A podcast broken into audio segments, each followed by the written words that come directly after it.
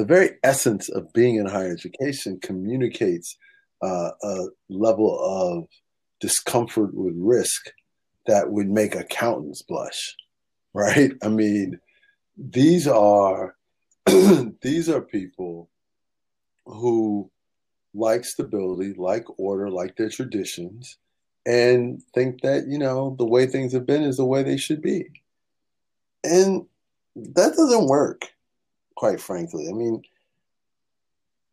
the world has changed, and you know it's got to be something different than to be one of the top 40 schools that keep telling everyone they're a top 20 school right? I mean, it isn't just about educating who you perceive to be the best and the brightest. It's about rolling up your sleeves and going to war for people who have no warriors of their own.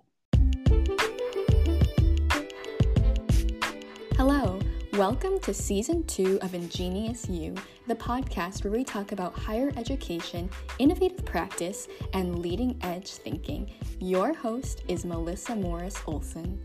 The challenges facing colleges and universities, short term and in the years to come, are immense, and yet many institutions are adapting in surprising and inspiring ways. In each episode of Ingenious You, we will talk with higher education thought leaders about the academic transformation that is underway.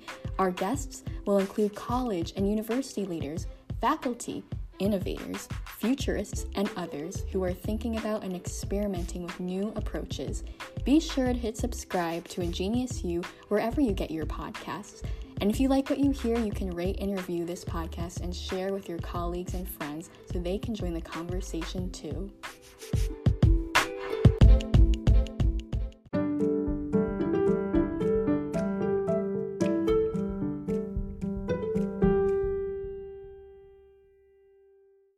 Hello, everyone, and welcome to this episode of Ingenious You, where we consider the most urgent and provocative topics that are reshaping higher ed, and we speak with higher ed's most creative and visionary leaders.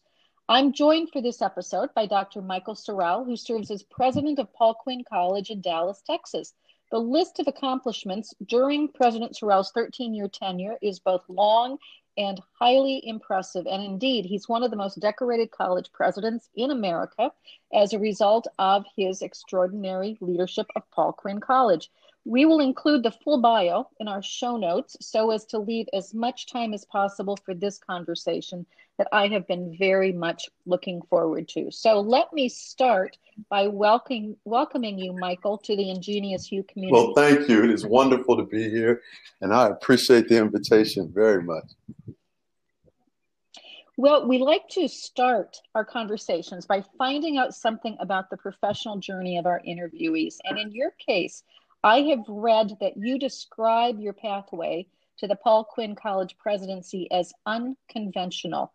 Can you tell us what you mean by well, that? Well, one could argue that I had career ADD, right? That um, I started out my career with the expectations of being a corporate, I'm sorry, a civil rights attorney. Um, I went to law school to do that, and I wound up going to law school and um, never became a civil rights attorney, became a corporate securities attorney, which is probably about as far from being a civil rights attorney as you can be. Um, what I attribute that to, though, is that I went and got a master's in public policy before law school. And I worked for a year in between graduate school and law school. And I did Community Reinvestment Act work in the state of North Carolina. So my job was to travel around the state and negotiate agreements between banks and community development corporations. And what it taught me was that civil rights were no longer going to be achieved in the courts. They were going to be achieved in the economic development realm, right? That if you could help people provide for themselves and their families, that that might be the greatest contribution to civil rights that you could make. And so you know, by this point, though, I'm too far into law school, you know, knowing I'm going to law school. And I, I couldn't really figure out what was it that I could do as a lawyer that was going to allow me to accomplish much of what I wanted to accomplish. And what I came to understand was that corporate securities was going to give me an understanding of business, but that I wasn't going to be a lawyer for very long. Um, and that, you know, I just needed something that gave me a solid foundation in business. So I went from, I joined a big law firm in Dallas, uh, did corporate securities work for uh, three years. Then I applied for a White House fellowship where I made it to the national finals, but wasn't ultimately selected but did get a job in the White House. This was the Clinton White House, where I was um, the special assistant to the executive director of the President's Initiative on Race. And I did that for a little over a year. Then I came back to Dallas and joined a boutique law firm, which effectively represented the business interests of wealthy Texas families. Uh, I tell people all the time it was an amazing job. It was an apprenticeship to power. It taught me how things really get done.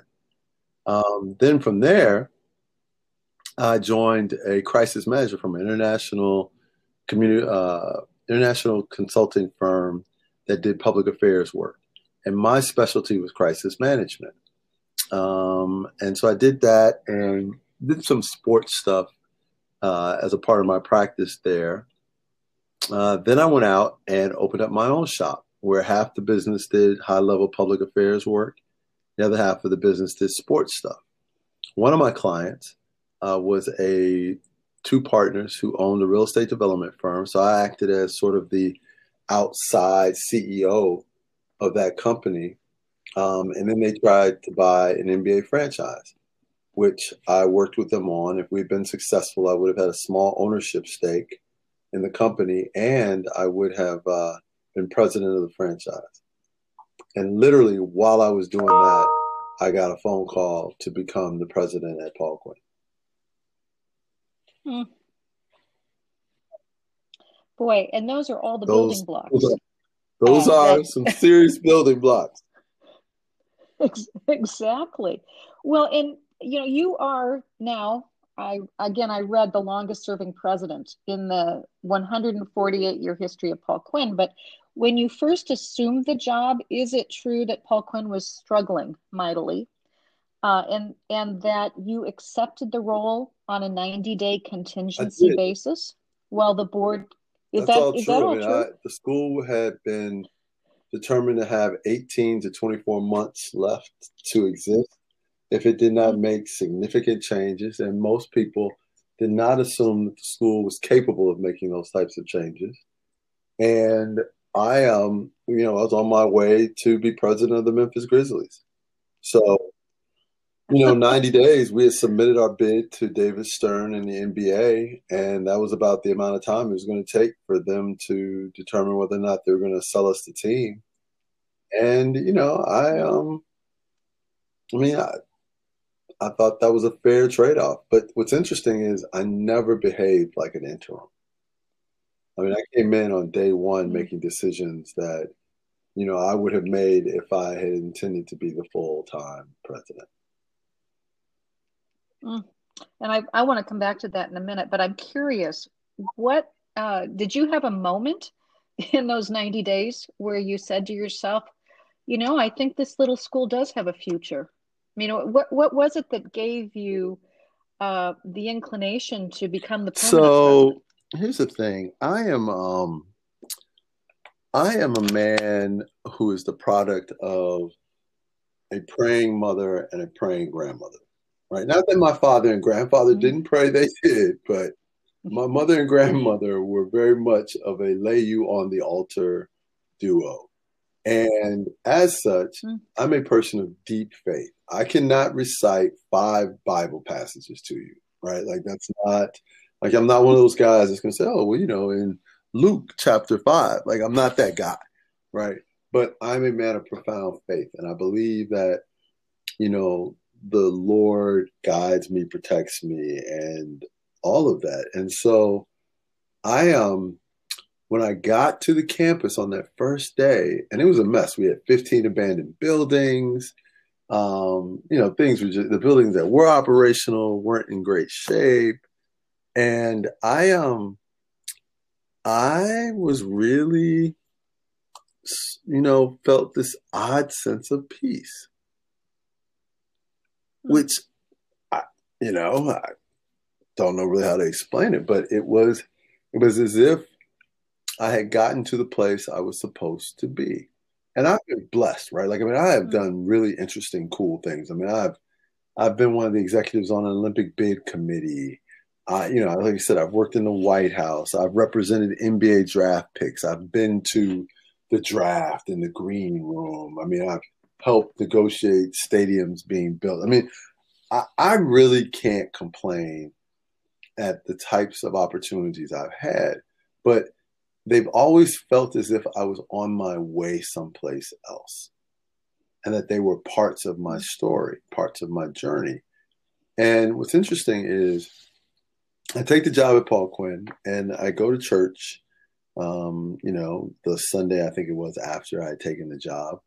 And pastor, who's also one of my really close friends, says, We're going to preach this summer about callings. And I'm like, cool, preach about callings because my calling is to go get rich in Memphis. right? Like, so I'm not worried about his sermons on callings because I got my own plan for my calling.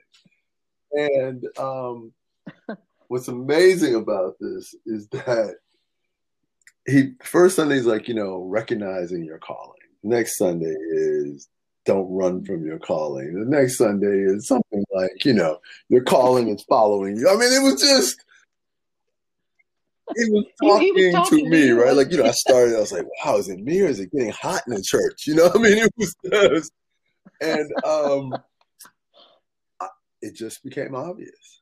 I mean, it just became obvious that this is what I was supposed to do. Mm. Well, in one of your first decisions that uh, I think is is quite fascinating had to do with terminating Paul. Quinn's football program. Now, and you're an athlete, so you you come into this role, and one of your first decisions is to convert the football field and and eliminate football right into a state of the art yeah. we over me farm where students can work and from which food is donated to the surrounding community. I, I mean, in retrospect, you read about this and you think, wow, what a brilliant move. But at the time, what what possessed you to do this and where where the idea so i so the first thing is to separate the two acts apart right? Because they weren't like we didn't terminate the football team thinking we would start a farm right? But here here's how it all, all came about.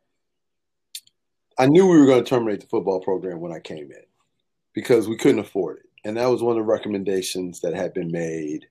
And the question was by Boston Consulting Group, which had done this study on the school.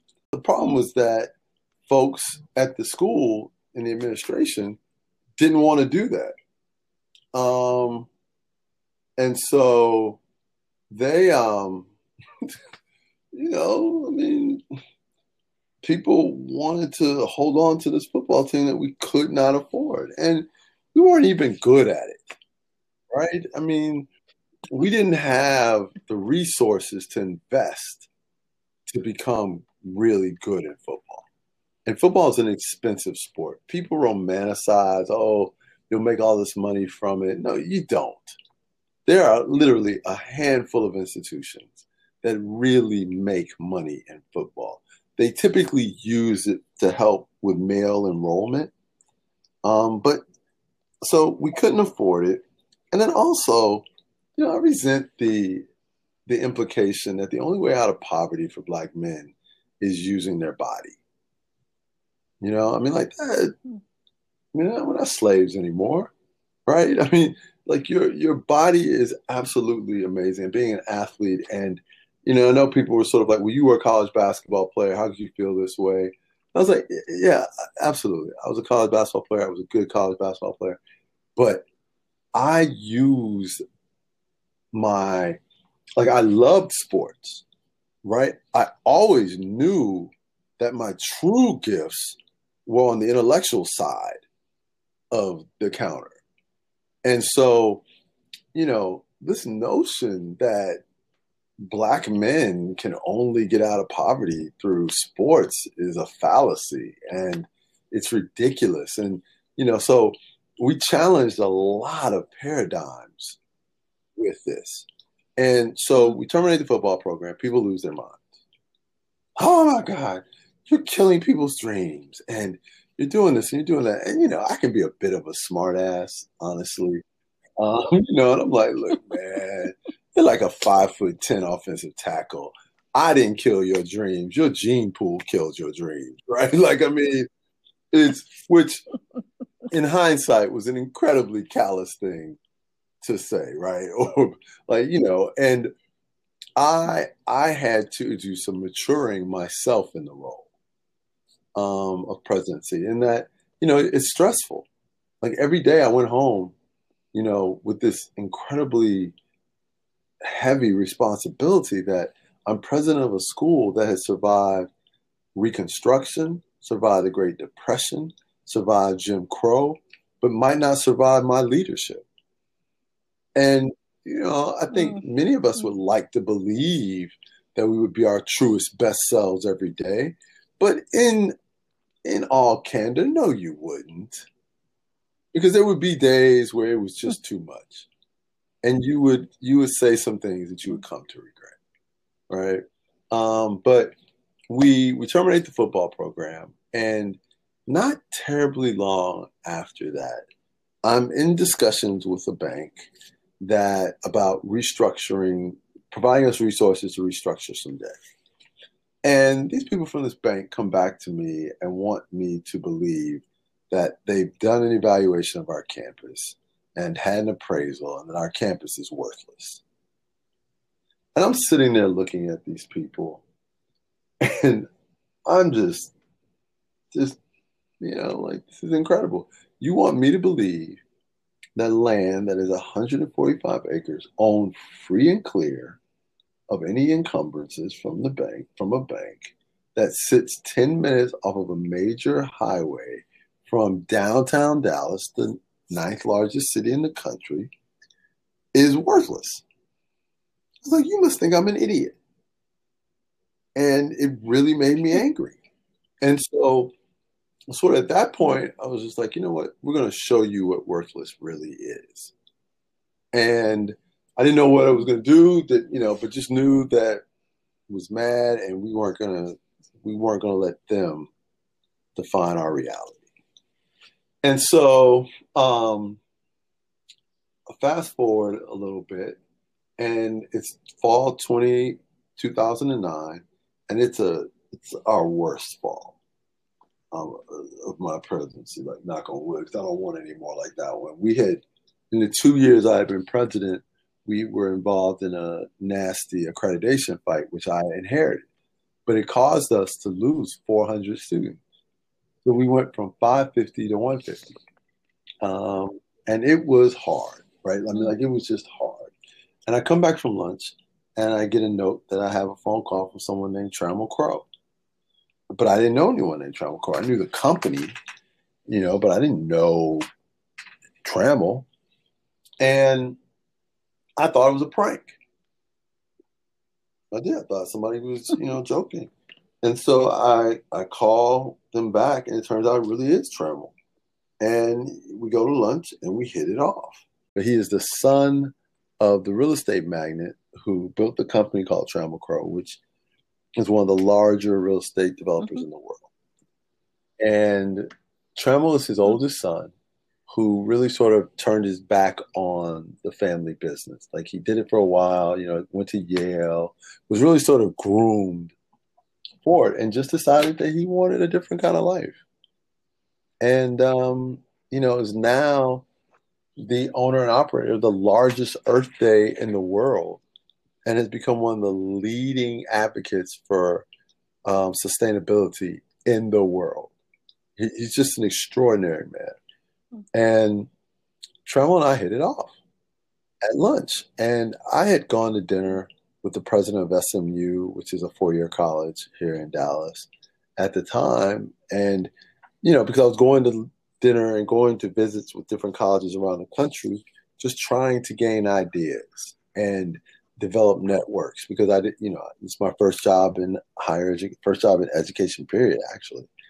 And so one of the people I went to dinner with, the president of SMU, Gerald Turner, he, I said, I asked him for some advice about fundraising.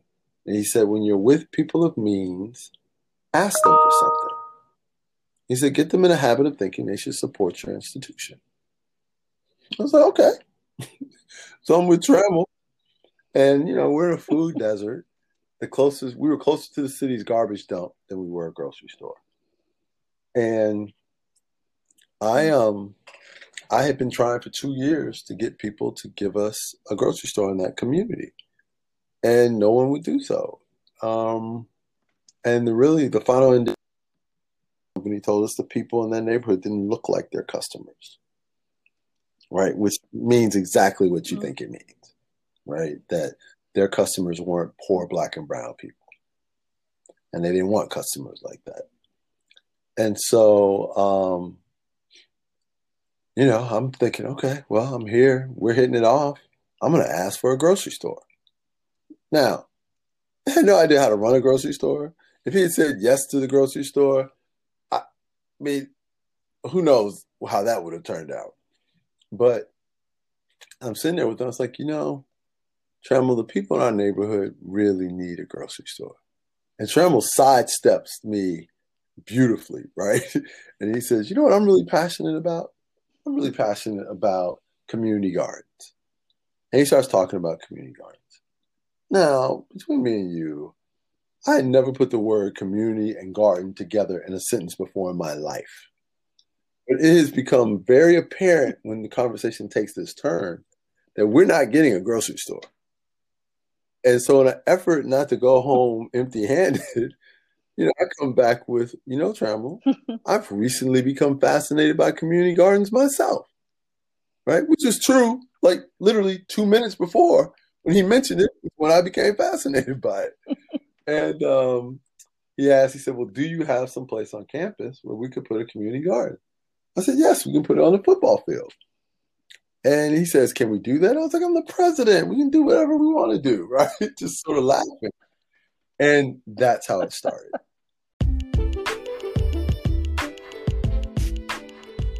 If we learned anything from the rapid deep dive into online learning that happened this spring at our college campuses around the world, it is this. High quality, effective remote learning requires a lot more than just the technology. If you want to create rich and robust remote learning experiences, it starts with understanding how people learn and how to design learning environments and how best to use technological innovation to bring about these kinds of experiences. Institutions of all types and sizes are now looking for digital learning professionals who know how to use learning and curricular design principles technological tools and innovation and analytics to create robust and rich learning experiences for their students. This is the future of learning, and the future is now. The Bay Path University newly launched Master of Science in Learning Design and Technology was created for just this purpose. The degree prepares professionals for what Inside Higher Ed recently called Higher Ed's hottest career field. In addition to learning about all of the breakthroughs in this new teaching and learning field, you will also gain hands on experience designing innovative learning projects for real time college classes and faculty. Upon graduation, you'll be highly marketable and ready to join this exciting new career field. The program is entirely online and can be completed in less than two years. For more information, visit the BayPath University website at baypath.edu/ldt. Applications are now being accepted for the October start. If you want to design the future of learning, take the next step. Visit our website today, baypath.edu/ldt.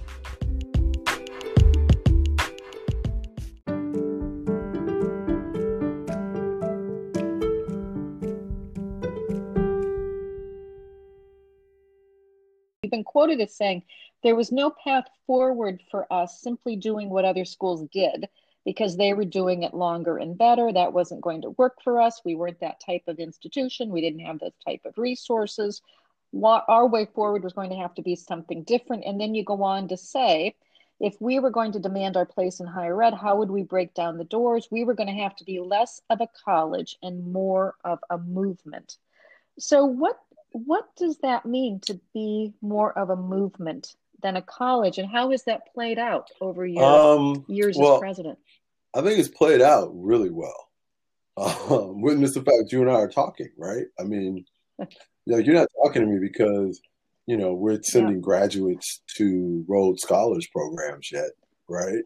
Um, we're speaking because we've been successful right. creating a movement, um, and our movement is to really mm. push the boundaries of what's possible, to challenge people to turn their institutions outward and address the needs of the communities they serve. Because that isn't what people in higher education like to do. People in higher education aren't typically gunslingers, right? They're not the folks who you think about as being entrepreneurial or risk averse. Uh, the very essence of being in higher education communicates uh, a level of discomfort with risk that would make accountants blush, right? I mean, these are these are people who like stability, like order, like their traditions, and think that you know the way things have been is the way they should be, and that doesn't work, quite frankly. I mean, the world has changed. And, you know, it's got to be something different than to be one of the top 40 schools that keep telling everyone they're a top 20 school. Right? I mean, it isn't just about educating who you perceive to be the best and the brightest. It's about rolling up your sleeves and going to war for people who have no warriors of their own. It's about looking them in the face and saying, You shouldn't be stuck in poverty your whole life. Saying, No, your family's cycle of being uh, poorly educated and under resourced and being neglected, all that is over. It stops now. Because we're going to fight for you until you can fight for yourself. And we accept that you may never come to our school and you may never have a child to come to our school. But that doesn't mean that we have the ability not to do the right thing. And that's what we've done. And that's what we continue to do. And we solve the problems that people care about that are most important to their lives. What your community's in a food desert? We'll show you how to get out of the food desert. Um, oh, you are the site of a toxic waste dump? You know what? We will bring that to America's attention. Um, I mean, we just we look at it differently. We're not going to apologize for caring about the plights of other people. And we don't understand other colleges and universities who have so many more resources than we do, how they back down, how they don't engage. I'll never understand that. I, I hmm. just I don't. And really, to be honest with hmm. you, I don't want to understand it. You have pursued a different route to institutional accreditation as well you know, thinking of talking about things that set you apart. Um, and I know you mentioned that you inherited uh, quite a challenge with the regional. Mm-hmm. I'm assuming it was the regional accrediting body uh, when you first stepped into the role. Uh, can you tell us a little something about uh, your decision to go a different sure. way so in terms of accreditation? We um a month and a half, two months into my presidential tenure, we were notified that we were being put on probation by SACS. And when, I mean, I didn't understand a whole lot about accreditation when I arrived for lots of reasons. I mean, one, no one talked about accreditation at Duke and Oberlin. I couldn't have even told you if they were accredited because it didn't matter. They were great schools. And I didn't need an accreditor to tell me that we weren't good enough. I knew that, right? Um, we we did a great job of producing some roses who grew from the concrete. But we shouldn't have, like, that shouldn't have been people's reality. We should have been better.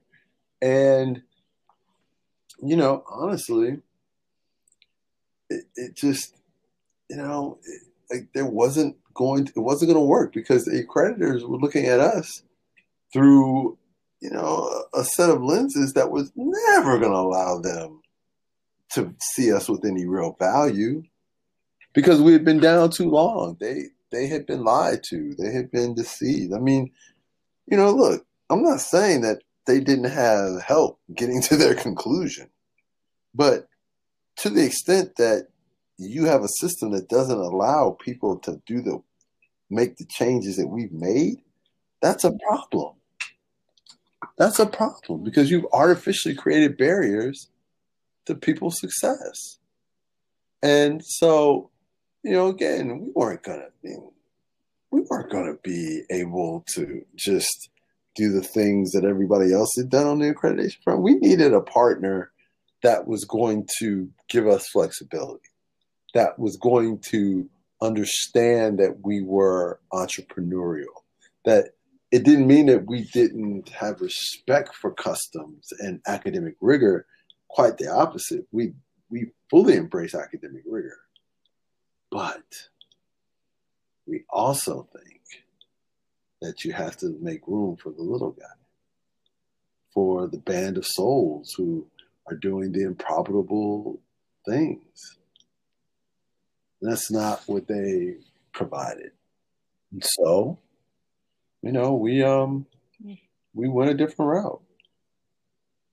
And we found a national accreditor that is very rigorous, but just a little more understanding about entrepreneurial success stories.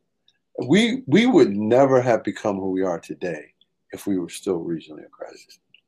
It would not have been possible. You know, and you you wonder uh, how many other schools out there, the little schools, um, that have their own unique missions to pursue, uh, have that opportunity to go a different way. So I, I appreciate your your no, but sharing well, the, the other thing I will tell you, regard. Melissa, not Um, to cut you off, is that um, you know part of why we were able to do the things that we've done is because I wasn't shopping for my next job. So higher education is very unusual. I've never been in a profession where people openly talk about their next opportunities. I mean, in business, in the law firm, if you were talking to say, no, no, no, I can't work on that merger because it might not be good for me when I'm looking for my next opportunity. like that conversation would guarantee you you're looking for your next opportunity would start immediately. Right? And in higher education, that's not how it is. Mm. You know, the assumption is that you're going to keep climbing and that you're going to move from place to place and get to bigger schools and better opportunities because bigger is always better. And that's not true. And, you know, I didn't make a single decision worried about how this would impact my next opportunity. I made it because they were the right things to do. And I think, you know, that has allowed us a measure of success that we would never have had.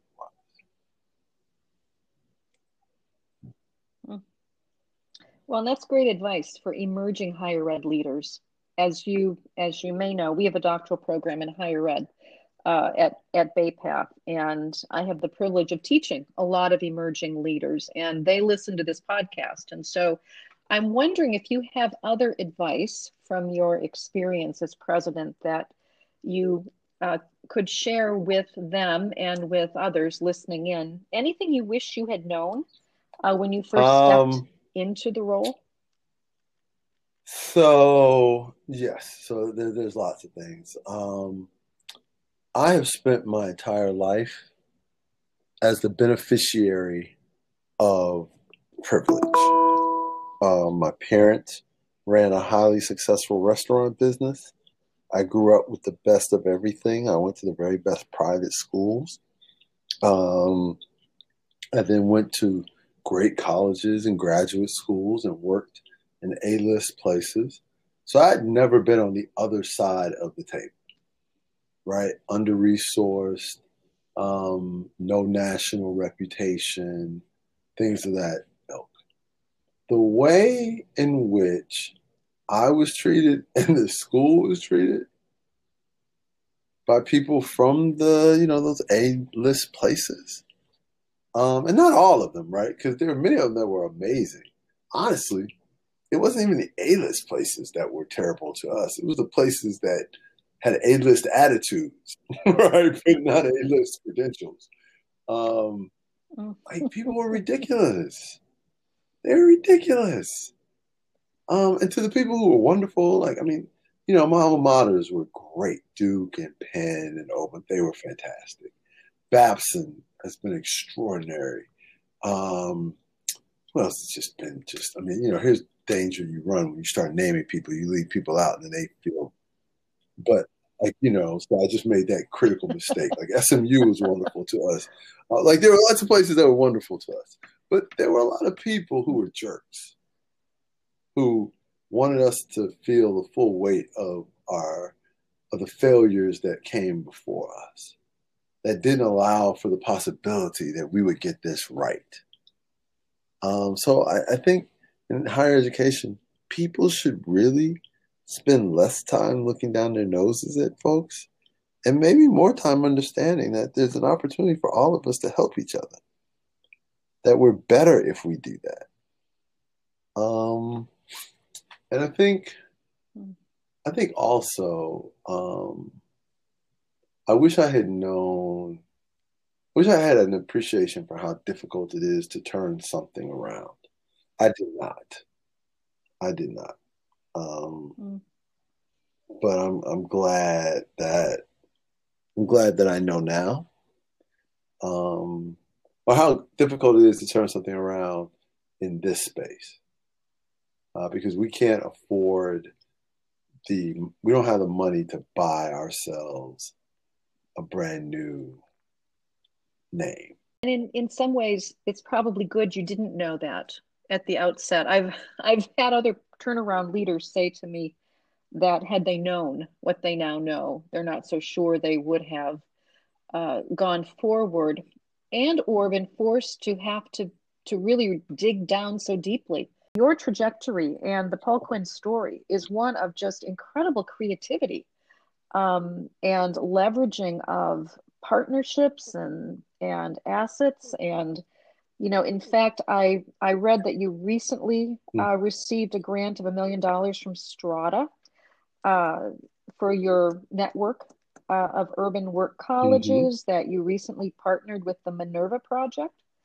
to launch your new Urban Scholars program. So it seems like you have been really effective and creative at leveraging partnerships to uh, to create your pathway forward, which is you know when you don't have all the resources in your own in your own uh, within the, your own four walls, you have to be more um, creative and rely on others. You do, don't you?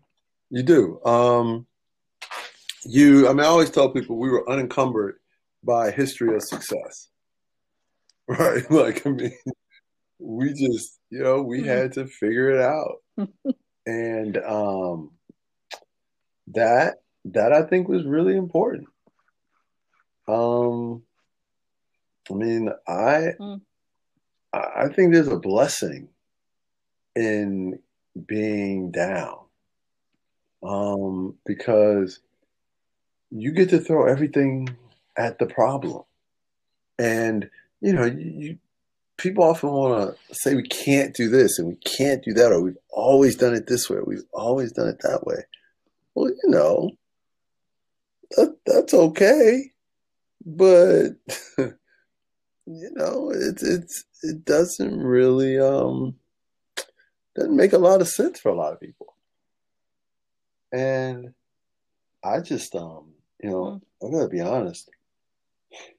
I um, I think the the I think there's a special moment in time when you get the opportunity to really just allow yourself to be the most creative. And that doesn't often happen. Um, you know, it, it's we're oftentimes so afraid of what are we going to lose? What will people think? Um, And mm-hmm. and really when you invest in that type of mindset, you've already lost. You've already lost. And you never get to tap into that self, side of yourself. You know, Babson has this principle of entrepreneurial thought and entrepreneurial action. And I believe in that. You know, um, mm. what the blessing for me that Paul Quinn has been is it has allowed me to just turn my creative juices loose. And it, it turns out I'm creative. Right? I, I never thought of myself as creative growing up, in part because I thought that creativity meant that you were artistic. Mm. You know, that you could paint or you could right. draw or you could sing or and I can do any of those things. Right? Like I'm a terrible singer. Never gonna be known as a painter. Um, and you know, my stick figures need help. So uh, that I didn't fall in that category. So I, I didn't know. And so it turns out I am creative. Um, but my canvas is life. And it's different. And I'm thankful for that. Yeah. Boy, and what a, what a wonderful realization uh, at this point in your life and in your your professional uh, trajectory.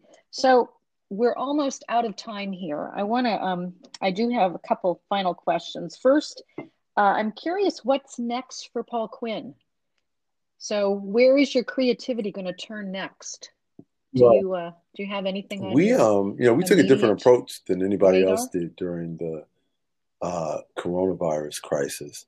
Um, we knew it was going to be bad. We knew it was going to be disruptive, in part because I had a career in crisis management. So, you know, I had the ability, ability to recognize these things. Yes. But also because I read this book called The Fifth Risk by Michael Lewis, where it talked about how the Trump administration was dismantling, you know, everything and how we were at our weakest point as a society, as a country. Um, and so I thought, I was like, this is ripe for a disaster. Mm. I thought the disaster was going to be foreign policy related. I didn't realize it was going to be a global pandemic. Um, so when we saw it coming, you know, we just said, well, look, what if we just remade the institution? What if we attacked all of our underperforming areas? What if we just gave the students a different school? I said, because what if we have until the fall of 2021 before people come back to school? We so we just decided to yeah. remake the school. Yeah, so sure. we built the first two new buildings in 40 years on the campus. The students will come back to that. We struck partnerships with KIPP Charter School Network, and we're opening up a chip. A KIPP High School is moving to our campus mm. uh, for the fall. Um, then we have partnered with the Independent School District (DISD), and we're we're going to add an International Baccalaureate Academy, sixth through twelfth grade. That starts in the fall.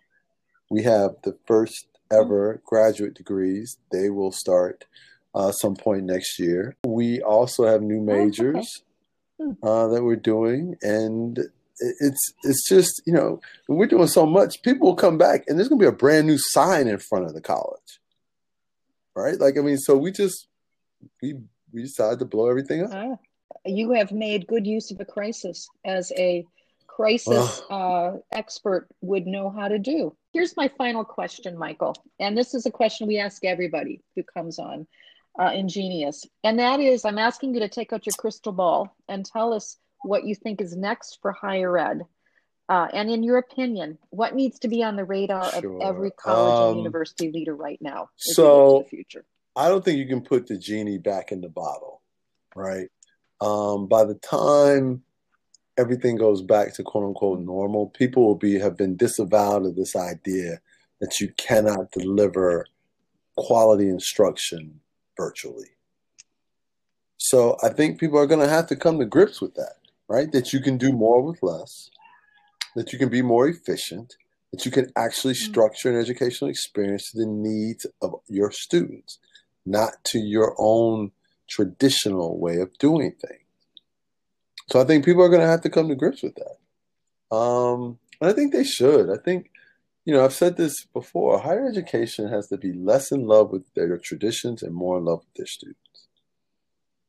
So hopefully, what's up next is a version of higher ed where they actually love their students.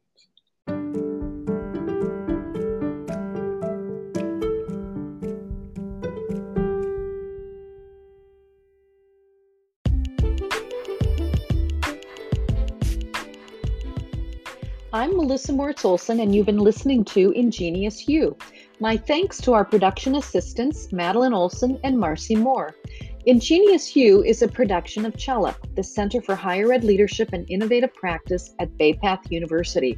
Check out our website at baypath.edu slash CHELIP for information about our professional development opportunities for higher ed professionals, including our blog and our Leading Edge Thinking in Higher Education monthly webinar series. If you like what you hear on this podcast, please review and rate it wherever you listen to your podcasts. And do share Ingenious You with your friends and colleagues so that they too can join our community. In next week's episode, we speak with Dr. Jay Lemons, president of the premier higher education search firm Academic Search and long serving college president. Jay and his team of search consultants are in the trenches helping colleges and universities find the right leaders for their open positions. He has a pretty good sense about what institutions are looking for right now when they set out to hire a dean, a provost, or a president. Listen in to hear his wise counsel on how best to prepare yourself for a career change, how to navigate the search process, including what to avoid, and how to discern whether a presidency should be in your future. Be sure to subscribe now wherever you get your podcasts so that you do not miss out on this episode. That's all for now. Thanks so much for listening. Stay healthy and be well.